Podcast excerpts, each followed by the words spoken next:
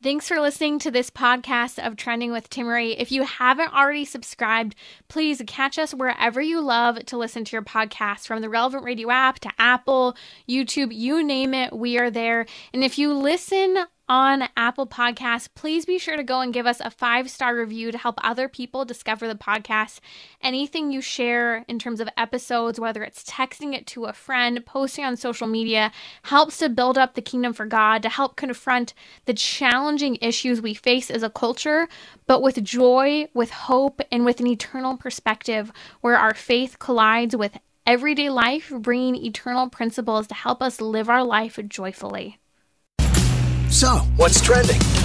Bridging your Catholic faith with your everyday life. You're listening to Trending with Timmerie on Relevant Radio.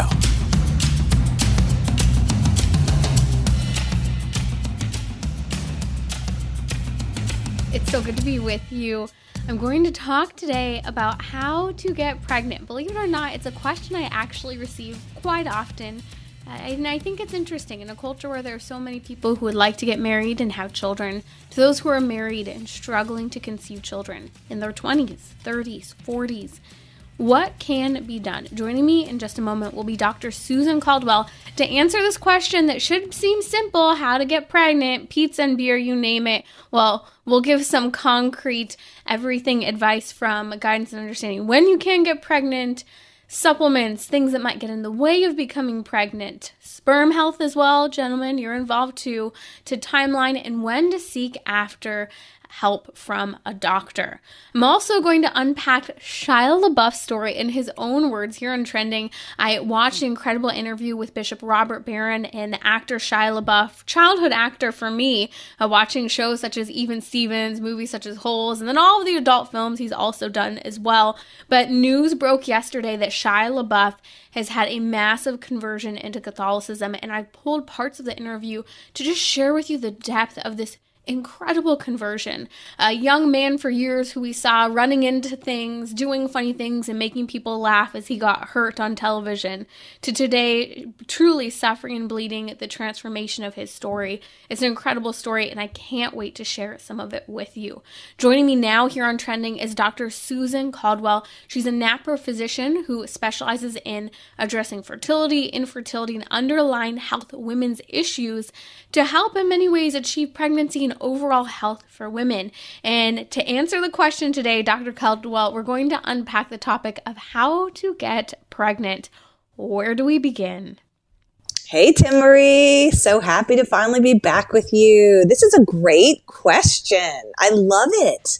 I love it. Um, okay, so just to frame this, we have to think of conceiving as you know the, this magical combination of three factors coming together three basic factors a good egg from the woman ovulated um, and wonderful mucus and healthy sperm. So the mucus is important because the sperm and egg will never meet if there's not good mucus um, secreted by the woman's uh, cervix which is the lower part of her, her womb so those are the two, the three big um, things that kind of have to come together uh, for a woman uh, to conceive and for a couple to conceive.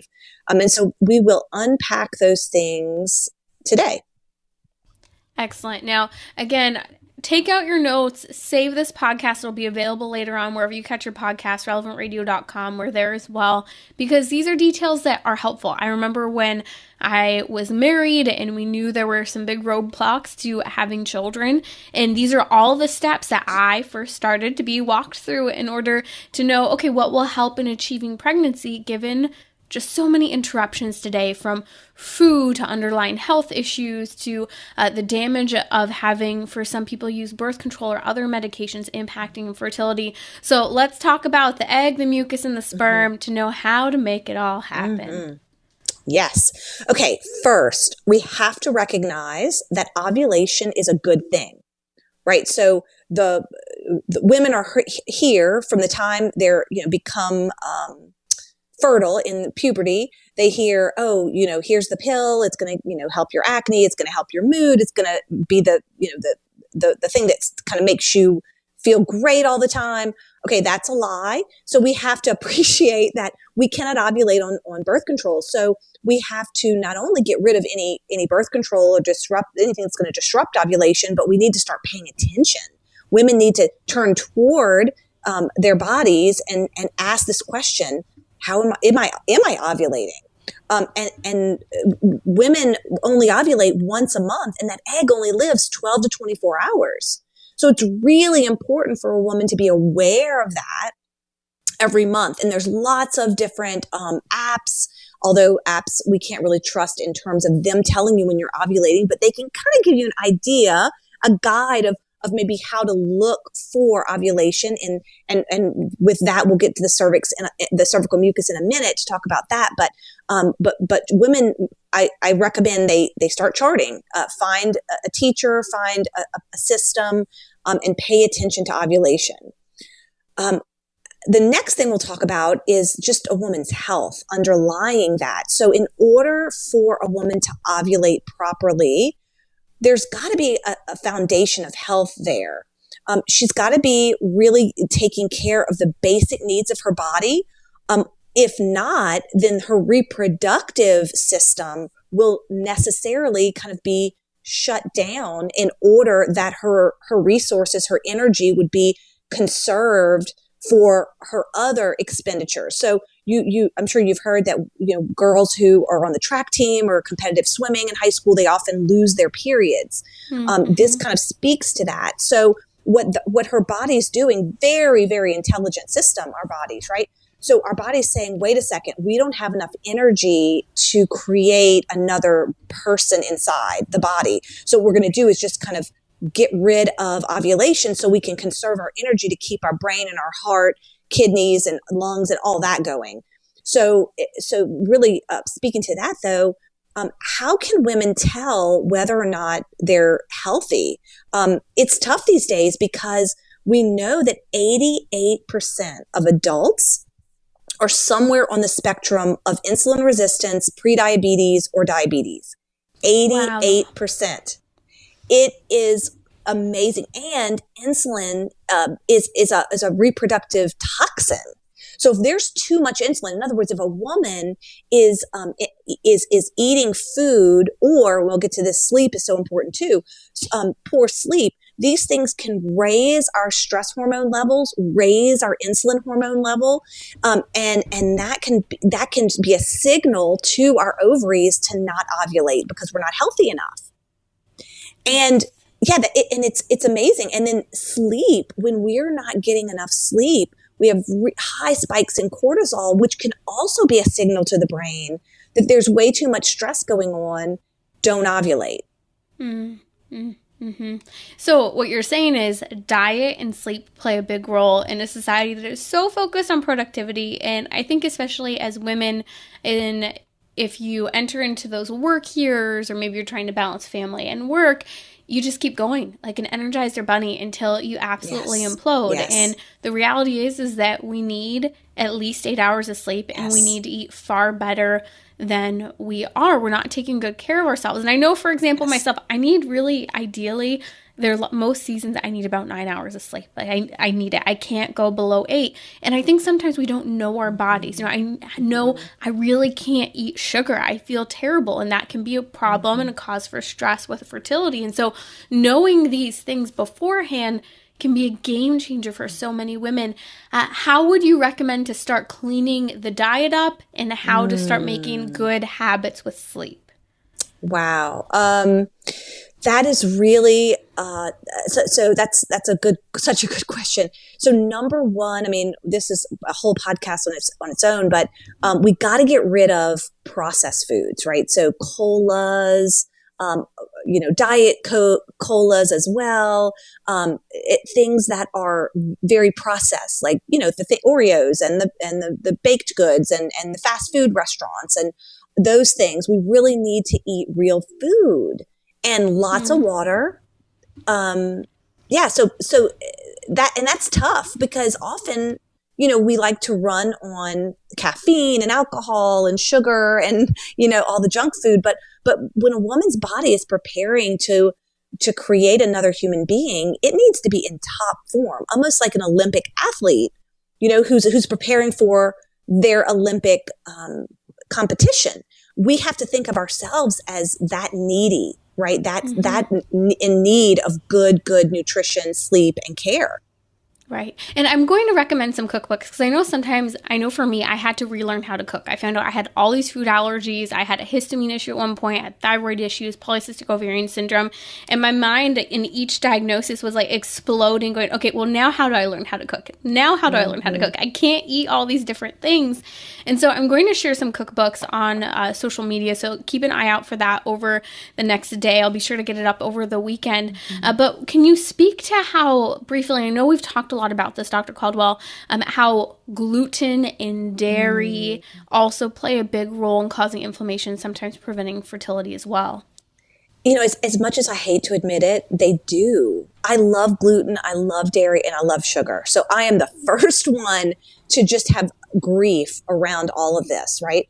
But it is an objective truth that these three types of foods are inflammatory. That means they cause abnormal blood flow, cytokine production, leaky gut, swelling in different air. I mean, it's just they're really from from many and many people. And there's and there's a spectrum. You know, some people aren't as bothered, but I would say if you're a woman, especially a woman who is having trouble getting pregnant, or um, is is you know they know you know you've been told something's wrong with your blood sugar or you're struggling with weight and, and you have other maybe signs of metabolic disease, man, that would be a, those three things just to dial, dial them down, just to acknowledge where you are in terms of, of your intake of these things, just to, just to admit it, just to say, you know, okay, what I, I have trouble here, and then st- have a plan to dial back and get rid of, of the things that maybe, maybe cheese. I mean, things like that. People love cheese. It's so sad. Um, but but cheese isn't always good for um, you know uh, dairy is great for baby cows you know, but maybe not for humans. I love when people say that. I think it triggers many individuals. Yeah, it gives us a true. crash course on diet. Again, I'll post uh, some links on social media as well as a post on social media. Some of my favorite cookbooks, autoimmune paleo cookbooks, maybe thyroid mm. reset cookbooks that are all really helpful and fun, and it makes it easy with meal plans and all mm-hmm. of that. And I'll post a link on how to sleep better. We've done some great episodes on how to do that, so I'll share some of those podcasts. Dr. Caldwell, how does thyroid and mm-hmm. what are the roles of vitamins in this whole process mm-hmm. of figuring out how on earth can I get mm-hmm. pregnant? Mm-hmm. So, thyroid is crucial. You know, thyroid kind of runs our motor in terms of all of these functions that our body's trying to, to trying to perform every day. Everything from our thinking to our metabolism, um, even to our sleep, and especially ovulation. Um, so, I think every woman, young woman, really needs to know at least her TSH, which is the, the main thyroid hormone that the brain makes in response of in response to what the thyroid gland itself um, secretes. So it would be great for, for everybody. I think OBs pretty much do that um, on wellness exams. Um, and if the thyroid TSH hormone is above 2.5, it might you might need to have a conversation with your doctor asking to help you to get that TSH less than 2.5. Um, we, we now know that women, especially ovulating women, have different metabolic requirements than, say, a 50 year old man would have. So I will, you know, when I'm exam- when I'm looking at labs, if a man's thyroid is 3.5, I'm not going to blink an eye, especially if he is thriving and feeling great. But if a woman who's a reproductive age has a, a TSH of 3.5, the alarm bells are going off in my head. And this was not the case until I started taking care of women who were trying to conceive. So thyroid's really important. Um, but again, thyroid, good thyroid function also depends on things like vitamins, like vitamin D. Another one is iron. The vast majority of women that I see of reproductive age are very low in iron. They are critically low in, in this test called ferritin, which is the measure of the total body uh, storage form of iron. So make sure you're taking iron, make sure you're taking vitamin D. Um, vitamin D, maybe just 2,000 units a day. Um, and a good prenatal vitamin, I would recommend one um, that instead of folic acid has something called methyl folate in it, like the word, you know, in the ingredients list instead of folic acid, um, which is the, the not the optimal form of folic acid. Actually, folate is the optimal form um, of that. So a, a methylated prenatal vitamin, vitamin D, and iron are absolutely a must. Um, and then whatever else your your doctor you know tests, and some people B12 is an issue. Um, and mm. and with mm. thyroid, you know, again, D is important, iron is important, selenium, zinc is important if you have thyroid mm. issues. Yeah.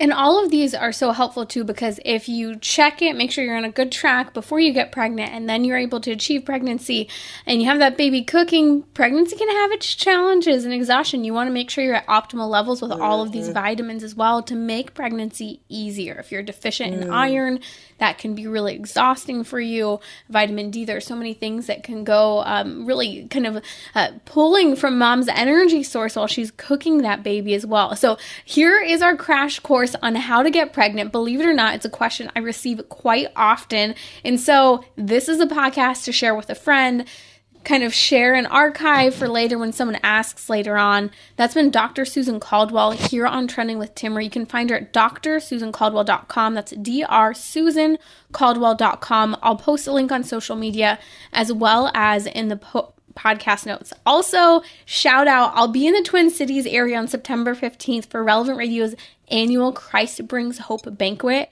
If you're in the area, I invite you to join me at the JW Marriott at the Mall of America for the evening. To register, go to relevantradio.com and click the events tab for Minnesota. Tickets are going fast. I really hope to see you there, so be sure to get your ticket today. I'm looking forward to meeting you in person. I'll be right back here on Trending with Dr. Susan Caldwell talking about how on earth to get pregnant from vitamins thyroid, all of these pieces we've been discussing so far. But next, we're going to talk about sperm health, timeline, and when to seek help from a doctor and what type of doctor to contact because that matters too. I'll be right back here on Trending. Bridging your Catholic faith with your everyday life. You're listening to Trending with Timmerie on Relevant Radio and the Relevant Radio app.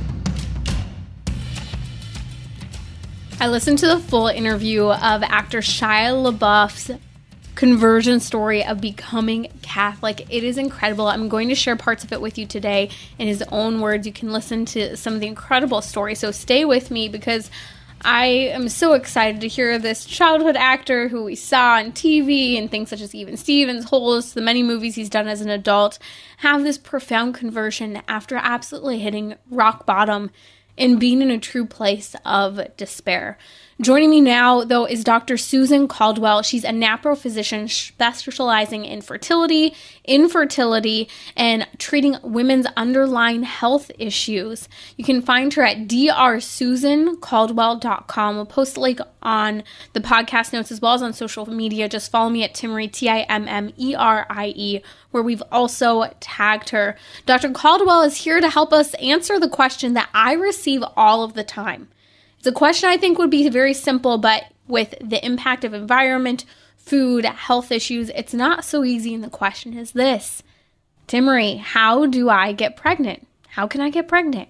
And so to unpack that with us today has been Dr. Susan Caldwell. We talked about egg and ovulation, the importance of certain types of vitamins, thyroid, sleep, diet, a lot of the basics that you'd be surprised how influential they are on fertility, ovulation, and again, that even potential to have a child.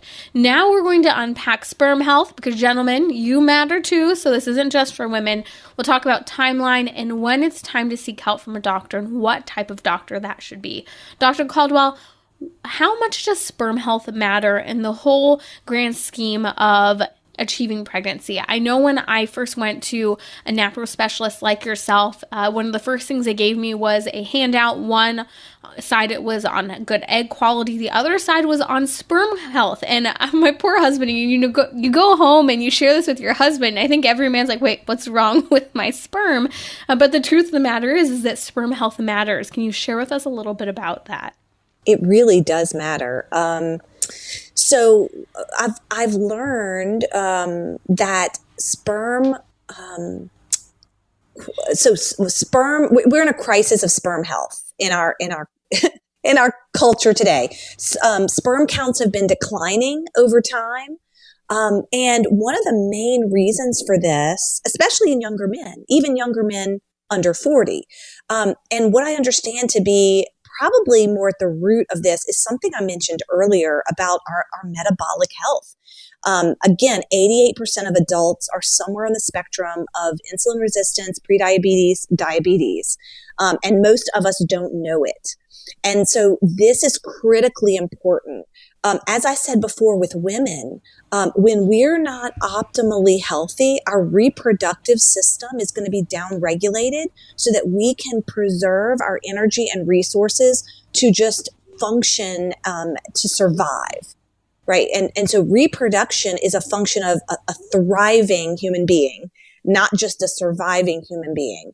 So we we are seeing this crisis of health um, in in men of reproductive age um, so we really need to uh, remind our guys um, that they too need um, to cut back on the junk food, to get their sleep, um, take their vitamins. Uh, you know, now what you mentioned earlier, you know, when you go to the doctor, I'll, I'll, be honest, when I see a couple who's trying to conceive, all of my attention is going to be on the woman, right? Because by far, she's got the more complex system, um, by far than the man. So, but the men aren't off the hook, right? So, um, if if there has been um, a you know six to months to a year um, delay in pregnancy, it, it is a good idea for a man to have a semen analysis um, to, to check the sperm and just make sure the morphology is okay, um, the the count is okay. Um, and just you know, I, I, I, see occasionally there's there's there are men with no sperm that had no idea they had no sperm, um, and that's devastating when you see that. But that does need to be diagnosed, and that that person does need to get to um, a specialist for that. But but there are many many supplements for men, um, especially for things like morphology. So vitamin C is really great. Alpha lipoic acid is good. Something called pycnogenol is a supplement that's great for sperm health. Um, but men have to eat real food. They have to get real sleep. Uh, they have to exercise, but not too much. Um, so we, we, definitely want to um, encourage them to not, you know, just focus, you know, all their attention on, oh, it's my, it must be the my wife's issue, because um, mm. many many times it, it does involve the husband's health. So they need the attention too. I'm so glad you brought this up because, again, like you said, it's usually solely focused on women. And to help with these small things diet, exercise, uh, vitamins, and it's all about quality, right? Quality sperm. Mm-hmm. And I think that's the challenge with the decrease in male health and the decrease in the quantity of sperm today. It's something to pay attention to. That's Dr. Susan Caldwell here on Trending, answering the question how do I get pregnant? Let's talk about timeline and mm. knowing what's adequate, what's inadequate. I know some friends of mine they'll get pregnant, and when they're not pregnant in two months, they're like sitting here, mm-hmm. you know, nervous and shaky and stressed out. And then others, you know, it takes a few years. It, the timing mm-hmm. can be different for many people. What is realistic, and how should mm-hmm. we be looking at the timeline in our month to month experiences as women? Well, in a perfect world, of course, which we're not in, um, a woman would start to track and understand her kind of her signs of ovulation, even in um, her teen years, so that by the time she's trying to conceive, she would kind of be an expert in knowing her body, um, and would have had conversations with women who are very knowledgeable, like maybe her mom or her doctor, who would confirm, yes, that's kind of normal. Yes, it's normal to see that mucus. Yes, it's, you know, and, and so that's already been kind of looked at. But many of our, our, our women today haven't had that. So like me, I got, you know, I took the pill for 10 years. I got off the pill and I really thought I would just magically get pregnant like it was a switch that was mm-hmm. flipped. Um, and I see this really almost every day in clinic where, where women do believe, you know, they've put this really, you know, I hate to say it, but they, they've been given a poison that they've ingested for, for 10 years. And then it takes time for, to heal from that. So, so as soon as a woman can, can just start to really pay attention. So, so I would say, um, if a woman has, had been on the pill, um, I would definitely say a year of, of trying, um, and not getting pregnant. Um, then she, she really needs to seek help, but to start charting ASAP um, ideally with a formal system that is taught by an instructor and not something that she just kind of um, figures out online on an app on her own because it just doesn't give her the education that way. Um, and then remember that even a healthy couple 100% both couples both sides of the couple are 100% healthy it could take a healthy couple 4 months who have normal fertility four months to achieve a pregnancy. So that's really why we tell people to, if, if you think everything is really looking good, don't seek help until six months. In other words, if you've been charting with a, mo- with something like the Creighton model and you're not pregnant in six months, we have a problem, right? Because we know that healthy couples achieve in about four months. So if you've gone six months and you've been timing intercourse, you, you know you have mucus, you know the sperm can get to the egg and you've got the timing, you know, locked down and you're, and you're using those days of fertility and you're not getting pregnant, I say at six months, it's time to get some hormones tested for sure if you're charting with Creighton or something Excellent. like that.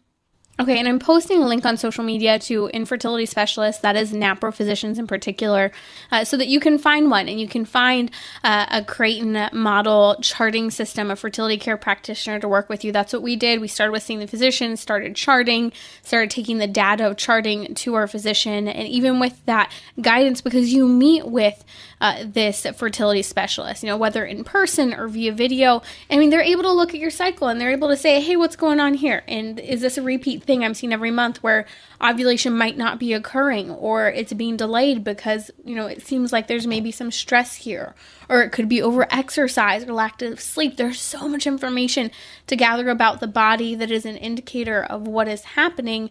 And I think that time frame is refreshing, Dr. Caldwell, to see kind of based on the circumstances, whether having been on birth control or not having been on birth control, what is reasonable to start looking for help. Yeah. Can you talk to the importance of seeking out a NAPRO physician and the difference mm. between, you know, what some might argue is just a fertility specialist and a NAPRO physician? Yeah. So again, you know, I just I receive these women every day that have have gone from birth control, got off birth control, went to the OB, got some advice from the OB, went to the fertility clinic. You know, this is the so I so I hear this story day in and day out. So I'm very familiar. So what typically happens is a woman will go to the OB, um, and the OB will really reassure them, often unfoundedly, um, and they'll say, "Oh, you know, don't don't need to worry about it until it's a year," without really asking questions about what's going on with her body, the, the woman's body. So that's why I ask, you know, I'd say to women, get get out there and get charting, so that because you're going to know more about your body than the OB, and then occasionally you'll have an OB who will say, um okay, well, let's just give you some Clomid, or let's just give you some uh, letrozole, or in other words, let's give you something to boost ovulation without ever checking in with the woman's body to see what is going on and what might be the problem. And this is not really a great idea. Um, and and the, the reason why is because um, most of the problem, honestly, in getting pregnant is going to be with the second half of the cycle called the luteal phase, where progesterone is made or not made. That progesterone is key in helping that lining prepare, get healthy for implantation. So if we don't pay attention to that luteal phase and the progesterone in the luteal phase by testing it and by treating any any deficiencies, um, which the OBs, by, by the way, don't really know how to do that because that's really been, been done through the, the protocols for that testing and treatment really come from the NAPRO um, research.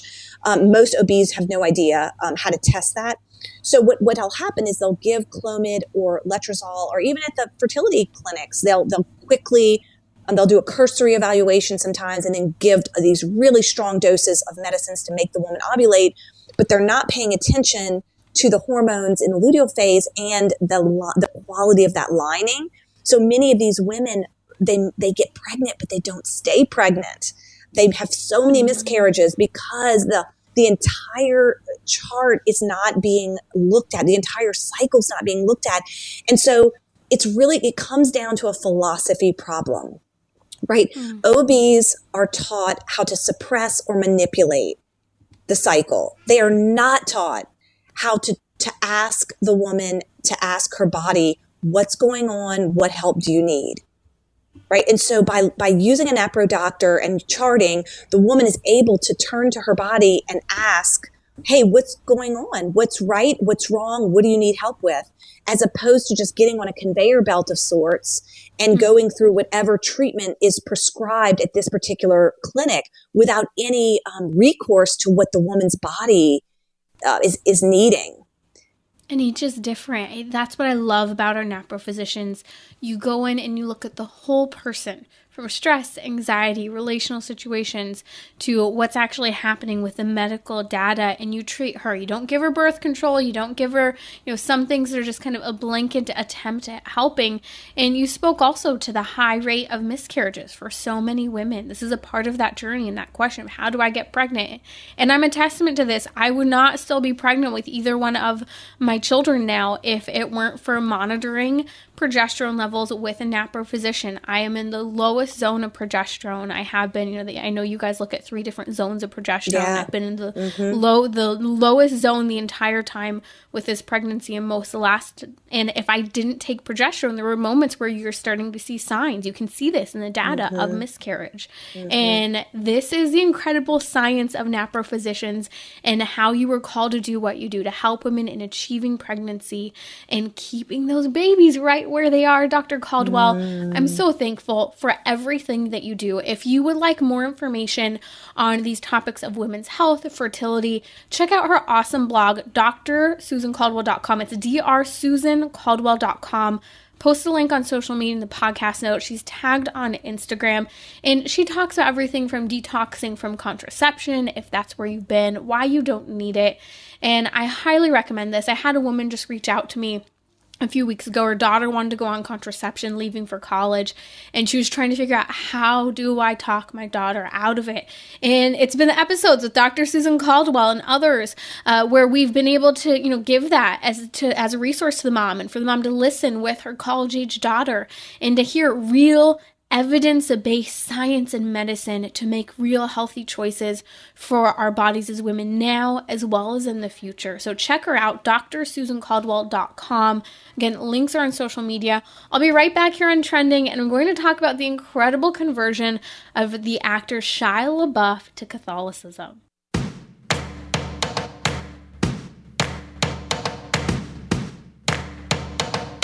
We're talking about what you're thinking about. You're listening to Trending with Timmerie on Relevant Radio and the Relevant Radio app. There are a lot of stories that bring me to tears and just awe me when I hear them. But yesterday was released the conversion story of actor Shia LaBeouf, his becoming Catholic. It's an exciting moment, I think, in the history sometimes of uh, not just the culture, but also the church. To hear the stories of people such as Shia LaBeouf con- having this conversion, this very public conversion. Actor Shia LaBeouf, I know him from my childhood as a millennial from the show Even Stevens on the Disney Channel, where we would laugh our hearts out to the funny and silly things he would do to hurt himself and get himself in trouble. And he said at one point when he was asked by a priest, uh, what are you good at when he's trying to figure out his purpose in life? And he said, Oh, well, I'm good at getting hurt and entertaining people uh, with kind of that running into stuff. And he realized at a certain point, he said that basically, you know, Padre Pio, who you may know is part of a major part of his conversion. He was asked to play the role of Padre Pio in an upcoming film, which trailers still aren't even out yet. I think it's going to be a phenomenal story. And Shia LaBeouf plays a young Padre Pio, but what he realized was this parallel between his own life of playing uh, Padre Pio and seeing the story of Padre Pio and how Padre Pio literally, I mean, he had the stigmata. His hands, his body bled uh, from the suffering, the wounds of Jesus Christ. And he realized that I too uh, have kind of suffered for people to enjoy, you know, entertainment. And Shia LaBeouf's story of salvation is an incredible story. We'll see him in the upcoming Padre Pio film as news breaks on that. But what happened is Shia LaBeouf over the last couple of years as uh, he had this possibility of revamping his career. He saw this film as the opportunity to put himself back into the Hollywood scene. He was at rock bottom. You may have followed the stories. An absolute mess, vulgarity. He was accused of terrible things by an ex girlfriend, everything from abuse to intentionally giving her an STD, all of which was never officially confirmed publicly. But what Shia LaBeouf did admit to was that he has hurt many people and very many people in his life. At the point of getting involved in this Padre Pio film, he wasn't even, his mother wasn't even talking to him. Uh, he couldn't get his talent agent, anyone in Hollywood to call him back. And so when this opportunity arose, he was at absolute rock bottom. And he decided to start studying how to play this role of Padre Pio. He ended up going up to San Lorenzo in California to the Capuchins, and he basically ended up starting with living in the parking lot there at the Capuchin Seminary. And as in the words of Shia LaBeouf, I'd like to play with you much of his interview and conversation with Bishop Robert Barron. He says that Padre Pio saved his life. Listen to this. You recognize rightly that this is more than a role, that this is. Pio's interesting because um, Pio also saved my life. I mean, it's, it's not just like a, like a movie or something like that, but, and I don't mean that lightly. If, you're, if you like immersive experiences and you get tasked with playing, playing Pio, yeah. your life is going to change. Well, I can get, I see that, yeah, yeah, for sure. That happened to you. Yeah. So here is the beginning of his story, part of the interview. What ends up happening is uh, we see that Shia LaBeouf actually ends up sharing that one of the most profound elements of his conversion was that he had to learn how to celebrate the Latin Mass. Now, you may have remembered last year here on Trending, I broke the story that Shia LaBeouf was going to the traditional Latin Mass. No one knew about it. it. was very private. And I shared I had inside scoop because I had friends who were associated with a parish with where he was at. And we knew um, through association from someone else, the priest who was the pastor there. And one day, Shia LaBeouf's there at daily Mass. You probably remember me sharing this with you last year. And he shows up after Mass and comes up to the priest and asks them, saying, Hey, I'm playing this role of Padre Pio, and I would like you to, you know, know, help walk me through celebrating the Latin Mass. Well, it ends up being that by going to the Latin Mass, learning the ins and outs of the Latin Mass to imitate the celebration of the Mass for the sake of the movie and playing Padre Pio, that this had a deep, deep activation within him with this conversion. Listen to his words here. Latin Mass affects me deeply, deeply. And, How and come? Because it feels like they're not selling me a car. And when I go to some mass with the guitars and stuff, yeah. and I'm from, you know, Santa Ynez, right? So that's where I was catechized. And there's a lot of guitar playing, and there's a lot of like what feels like, um, like they're trying to sell me on an idea. Yeah. Whereas w- what I feel when I went to Oakland and went to like, um, and and by the way, there's a very incredible version of that as well. That's super activating and very emotional that I've experienced up there with Father Bobby. There's also and Father Peter, but there's also this something that happened, you know, Christ the King in Oakland does a Latin Mass every day of the week. And it feels like it's it's not being done to sell me on anything. Mm-hmm. It, and it feels almost like like I'm being let in on something very special. And the quiet uh, um, the, the, the it, it it activates something in me where it feels like I found something. It's a little bit like a band. Mm-hmm. When a band is pushed on you, uh, you, it doesn't feel the same way as, as you finding it. When you find it, then you root for it. It feels like this special thing that you found and you protect it and you hold it and it's yours. When somebody's yeah. selling me on something, it, it somehow yeah. takes my, it kills the, the my, my, my um, aptitude for it and my suspension of disbelief and my yearnings to root for it. I'm, no, I, I get it. There's an immediate rebellion in me. Yeah. Yeah. I appreciate Shia LaBeouf's experience of the Latin Mass and how he speaks profoundly to the impact the traditional Latin Mass has on the individual. I've seen this firsthand, and I know there's a lot of controversy over um, the lack of access to the traditional Latin Mass. I've shared it before. My husband, my family, and I, we do, do go to the traditional Latin Mass as often as we are able.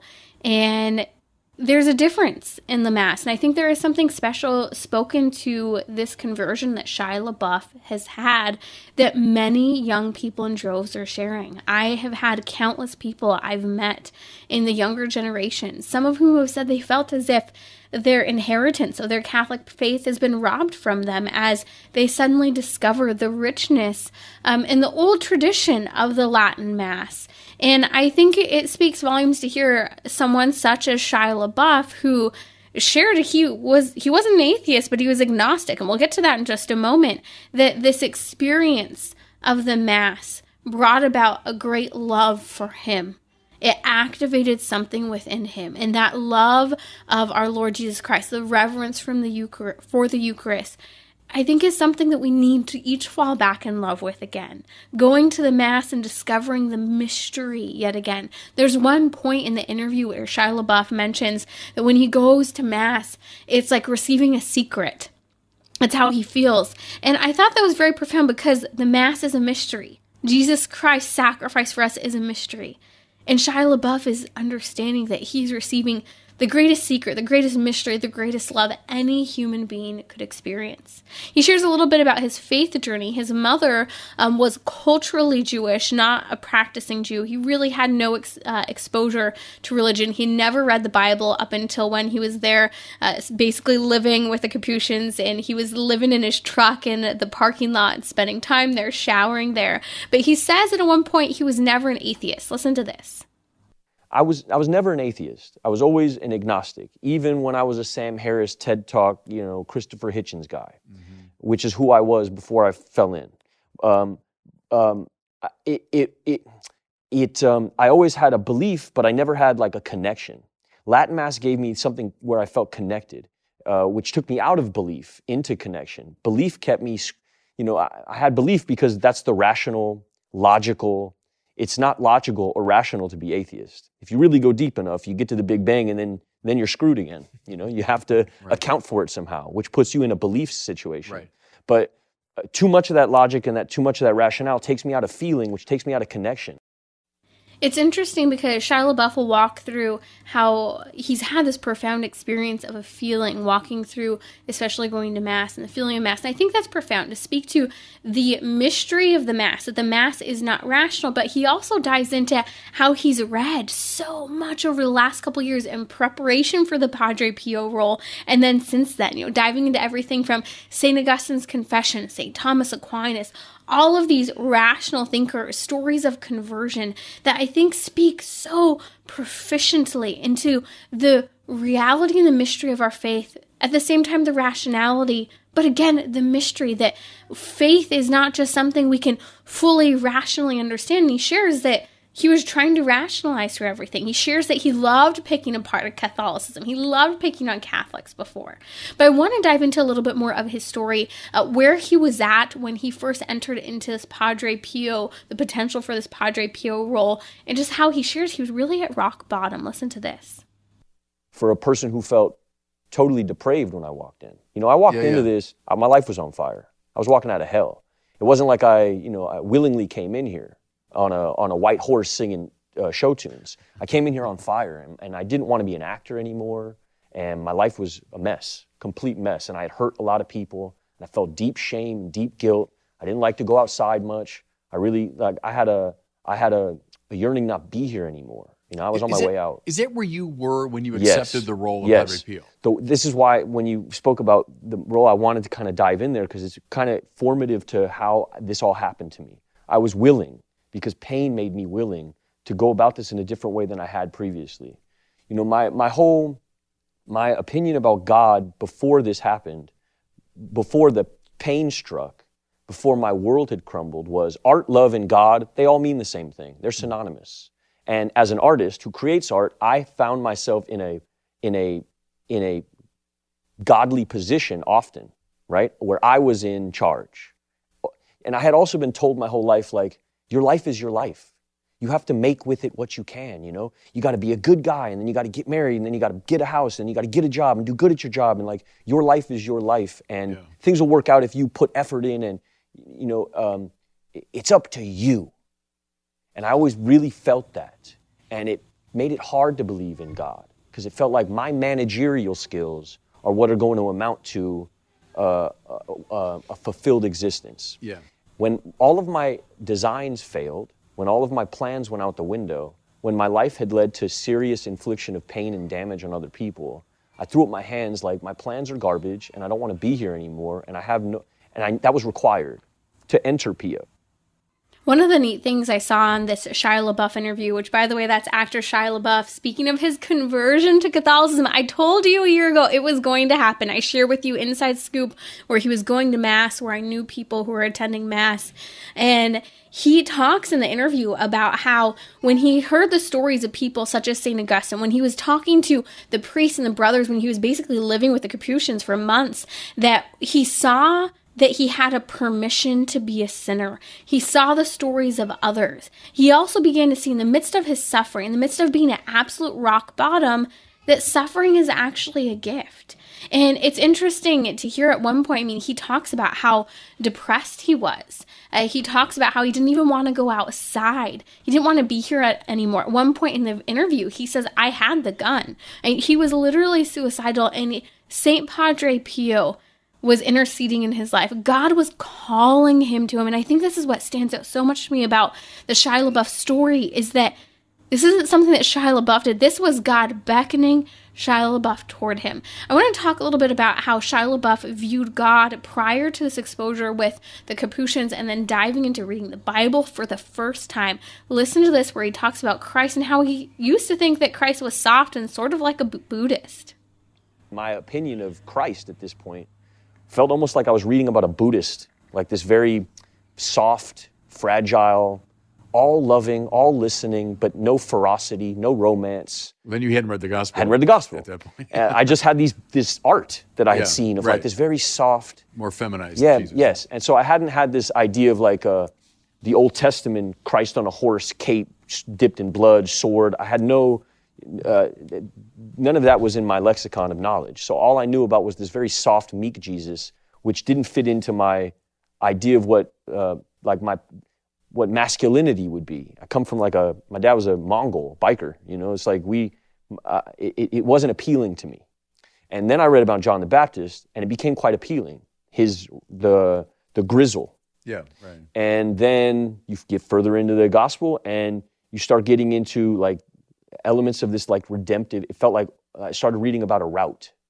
I started like reading a map, like yeah. towards something that felt like um, let go that's really what I got out of the Gospels. If I could wrap it up in two words, it was let go. And at that time when I was reading it, I was holding on so tight to a life that I was slipping away through my hands, to a 35 years of management, that the gospel gave me this, um, this invite to just let go. We're going to skip through just a little bit here, seeing how Shia LaBeouf shares he went from seeing that Christ is masculine, that he saw stories of John the Baptist as he's reading the gospel for the first time. And he said it's like reading a map and he's seen let go. He talks about how he saw suffering was a gift and he shares, I didn't want to do this anymore prior to this. This is where I was coming from. He said, I, I had the gun, you know, that I was there. I was at this point of despair. But then he shares about the warmth and the community that he experiences, people who draw him and catechizing him from the Capuchin priests and brothers to a religious sister he talks about who would meet with him every day and catechize him. Listen to where he talks about falling into this group of people who absolutely loved and laughed with him and didn't expect anything from him. And I started falling into this group and I'm living there. So I'm taking showers in, in there and I'm eating with them and we're hanging out and, and they're drawing you into the, the Christian, the Catholic thing. They're kind yeah. of drawing you into the gospel, into a certain way but more life. than that, it's not even like they're trying to, they're drawing me into like laughter. They're like sharing yeah. jokes with me. It's like we're just like hanging out. And I, at this time, I had no friends in my life. Hmm. Here, Shia LaBeouf's talking about living with the Capuchins. It starts with just driving up the Capuchin seminary there in California and living out of his truck, watching the brothers go back and forth to suddenly living there with them. And I want to give you this one little piece where he talks about, he said here, they're not asking anything of me. He was experiencing real, true, raw friendship. He was experiencing laughter. He was experiencing the joy of God after all of the brokenness he had experienced. Listen here where he speaks about prayer. I don't know nothing about prayer because I can't cultivate uh, an unforgiving. Mi- I don't know anything about silence. I don't know anything about quiet. I don't know anything about it. I got a cell phone in my phone that will give me everything my ego needs. It's buzzing all the time. I got all this, you know, I, there is no silence or I don't know anything about meditation. Meditation at this point in my life feels like a self imposed timeout. Prayer feels like I'm memorizing somebody else's words, like I'm an actor, yeah. like I'm doing monologues for myself in my head. And Alex says, uh, just go into that chapel and just shut up. Where the Blessed Sacrament is. Yes. Yeah. And just sit there. Just sit right. there and be quiet. So here, Shia LaBeouf shares about his first experience of prayer that he walks into that chapel and it changed his life, sitting before our Lord Jesus Christ, seeing him in the sacrament. In I ask the question: Are we allowing our Lord to transform us too? That if God can bring people such as Shia LaBeouf from the depths of despair and where he was at to the joy of the gospel and the good news to this conversion union with Him, he can do it with us too. Cradle Catholic, convert, wherever you might be, not Catholic. But we need to enter into the silence of Christ. We need to sit before Christ. We need to experience and discover authentic friendship, authentic familiarity. And we only do that by entering into the mystery of Christ, and especially through Mass, as we saw after Shia LaBeouf's story. He was transformed by the grace of God.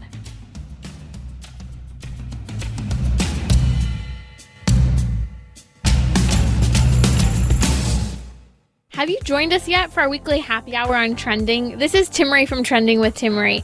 Mondays, we discuss everything from happiness, although it's fleeting, to joy, which is rooted in God. We address midlife crises, prayer, friendship, job satisfaction, and you name it, because who doesn't want to have lasting happiness, joy rooted in God? Join me daily at 6 p.m. Central on Relevant Radio or the Relevant Radio app.